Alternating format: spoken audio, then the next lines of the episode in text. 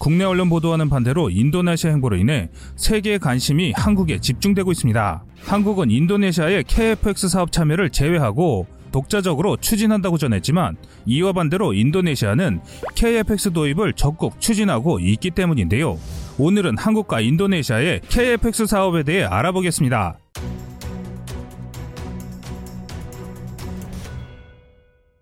과연 한국의 KFX를 반대하는 사람들은 어떤 사람들일까요? 독자적인 전투기 플랫폼을 갖고 있는 나라는 세계에서도 몇 안 됩니다. 그런 위대한 사업을 한국이 추진하고 있습니다. 그런데 인도네시아의 사업 참여 여부로 말들이 많습니다. 오늘 전해드릴 내용은 다른 매체에서는 알려주지 않는 내용인데요. 사실 한국의 KFX 사업에서 인도네시아의 참여 여부가 매우 중요한 위치에 있습니다.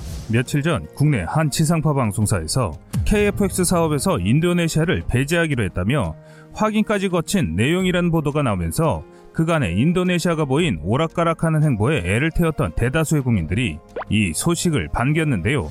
하지만 고의든 실수든 이 보도는 결국 오보로 드러나고 있습니다. 30일 방위사업청이 보도가 오보임을 공식 확인하면서 지난 24일과 25일 이틀간 자카르타에서 인도네시아 정부와 한국형 전투기 KFX를 놓고 인도네시아 전투기 IFX 공동개발 프로그램 참여에 대해 재협상을 했다고 전했기 때문인데요. 관련 업계에 따르면 인도네시아는 자국의 경제 사정을 고려해 납입 기간을 연장해 오는 2031년까지 추가로 연장해 줄 것을 요청했다라고 전했습니다.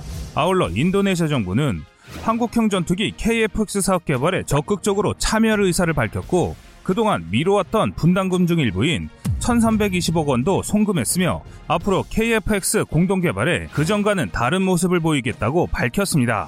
이로 인해 한국의 차세대 전투기 사업은 더욱 속도를 내게 됐습니다. 그렇다면 인도네시아는 그동안 왜 이렇게 이해하기 힘든 행동을 보인 것일까요? 이 해프닝의 배경에는 인도네시아의 속사정이 작용한 것으로 볼 수가 있는데요. 특히 인도네시아의 뿌라보 국방부 장관이 보인 행보가 이번 논란을 키운 장본인이라 할 수 있습니다. 일전에 꺼리투브에서 인도네시아 대통령과 국방부 장관의 정치적 대립에 대해서 언급해드린 적이 있었습니다. 인도네시아 정부는 2009년 전투기 최소 필수 전력이라 하는 MEF 획득 계획을 수립해 1차 2014년, 2차 2019년, 최종 2024년 목표로 최소 36대에서 최대 48대의 전투기를 확보하는 사업이 추진 중입니다. 그런데 당장 자국을 지켜줄 전투기가 부족한 상황에서 2026년까지 기다려야 하니 KFX만 마냥 기다리기에는 조바심이 났던 것으로 보입니다. 이에 프라보워 국방부 장관이 의회와 대통령의 지적과 만류에도 불구하고 오스트리아로부터 중고 유로파이터 15기를 구입하는 논의를 추진했지만 현지 언론의 비리 폭로로 인해 이마저도 여의치 않게 됐습니다. 제대로 된 유로파이터를 들여와도 모자른 판국에 downgrade 버전을 들여오기 때문이었습니다. 공대공 미사일 최대 두 발과 연료 탱크 한 개 장착, 그리고 적외선 센서 IRST 등을 제거한 최소한의 기체 시간당 유지비는 5만에서 6만 6천 유로 이상이 들어가는 가성비 폭망 수준의 기체를 선정했기 때문입니다. 무장 능력은 대한민국 FA50보다 떨어지는데 기체 가격마저도 한국 경공격기보다 3배 달하는 금액에 구입하려 한다는 사실이 폭로되면서 그동안 인도네시아의 뿌라보 국방장관의 검은 커넥션이 있느냐는 의심들은 더욱 커진 상황이었습니다. 그러자 뿌라보 국방장관이 프랑스 라팔을 구입하겠다고 다시 나선 것인데 라팔은 매년 22대 생산이 가능한 것으로 알려지고 있습니다. 현재 밀린 주문봐도 80대인데 이집트, 카타르, 이란 물량을 감안하고 최근 그리스가 주문한 18대까지 합하면 인도네시아는 2027년 이후에나 초도 주문한 기체를 받을 수 있다는 것입니다. 하지만 전 세계 바이러스 감염증으로 인해 이마저도 지연되고 있는 상황이고 언제 이런 상황이 종식될지 모르기 때문에 인도네시아 전투기 사업은 넉넉고 볼 수밖에 없는 상황이 된 것입니다. 이렇게 인도네시아가 갈팡질팡하는 것은 인도네시아의 정치적인 문제가 큰데요. 인도네시아 조코이 대통령도 국방장관 교체까지 심각히 고려했던 것으로 알려졌으나 자국의 복잡한 정치적 상황 때문에 불발에 그친 것으로 전해졌습니다. 그동안 KFX, IFX 사업과 관련해 인도네시아가 분담하기로 한 사업비 납입 지연을 반복하자 그 이유를 두고 의견이 분분했습니다. 인도네시아의 경제난, 코로나19 팬데믹, 브라보 국방부 장관의 방해 등 여러 추측들이 난무하는 가운데 분담금 미납금이 누적되고 있어 결국 그 비용을 우리 정부가 고스란히 떠안아야 하는 것 아니냐는 우려마저 나오던 상황이었습니다. 인도네시아는 자국 내 경기지표 하락 및 공공부채 증가와 위토롭게 재임에 성공한 조코위 정부 내 불협화음, 공공방역 등 여러 측면에서 위기 상태로 IFX 차세대 전투기 개발 사업의 초기 지분 20%에서 지난해 말 우리나라에게 조정을 요청했고 현재는 18.8%로 참여하고 있습니다. 코로나19 팬데믹 여파로 비단 인도네시아뿐만 아니라 세계 각국들도 국방 예산마저 삭감해 방역과 복지에 우선 편성하면서 저개발 국가일수록 재정 건전성은 더 나빠졌기 때문입니다. 대한민국은 OECD 개발원조위원회 29개 회원국가 중 15위로서 국민총소득 GNI의 0.15%에 해당하는 금액을 매년 공적개발 원조 ODA를 통해 지원해 오고 있습니다. 2019년 기준 대한민국의 ODA 수행 실적 규모는 25.2억 불, 하나 3조 원에 달합니다. 29개 회원국가 내 약속이기에 매년 해당 금액을 저개발 국가를 지원하는 곳에 반드시 써야 하는데요. 현재 인도네시아는 열악한 국가 인프라를 확충해야 하는 저개발 국가의 위상에 있으며 이는 대한민국의 기술과 자본이 투자된 수혜 국가 중 하나입니다.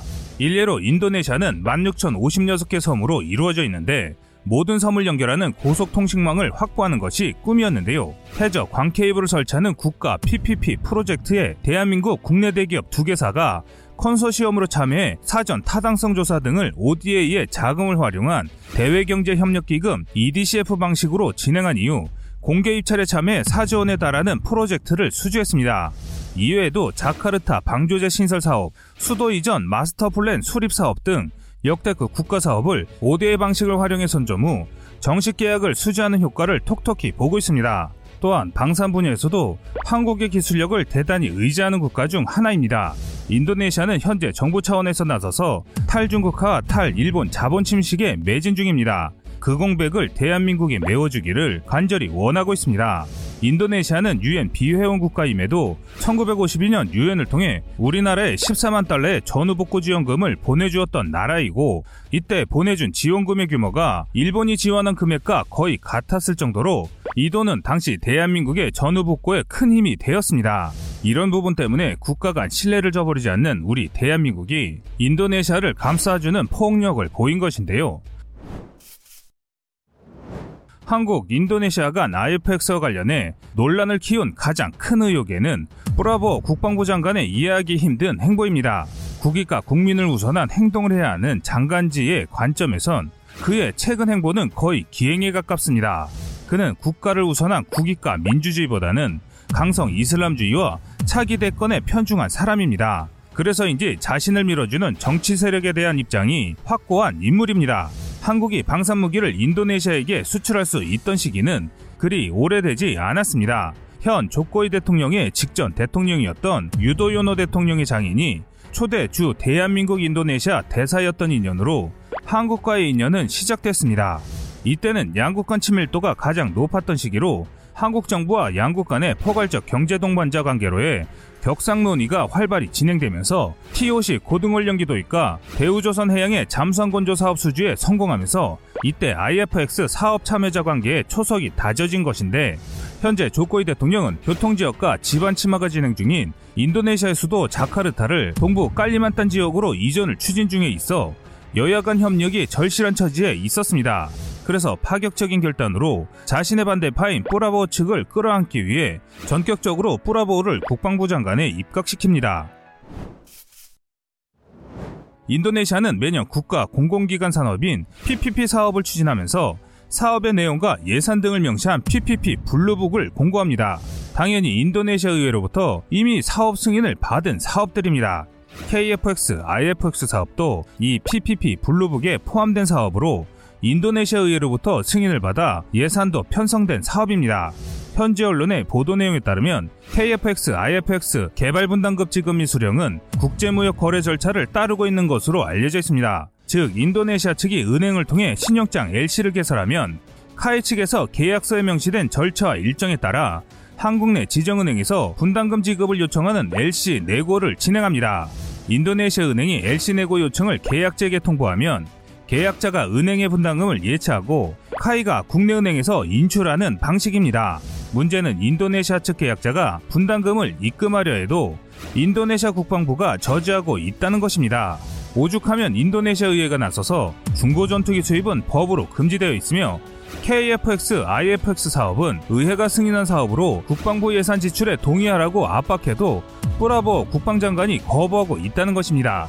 인도네시아는 미국의 강력한 반대로 러시아제 전투기 추가 수입도 금지당한 상태에 있습니다. 이런 뿌라보 국방장관의 상식을 벗어난 행동 때문에 KFX, IFX 사업과 관련한 온갖 어측이 난무하게 되었던 것입니다. 하지만 인도네시아가 한국에게 구원의 손길을 요청하면서 한국형 전투기 사업이 다시 급물살을 타게 됐습니다.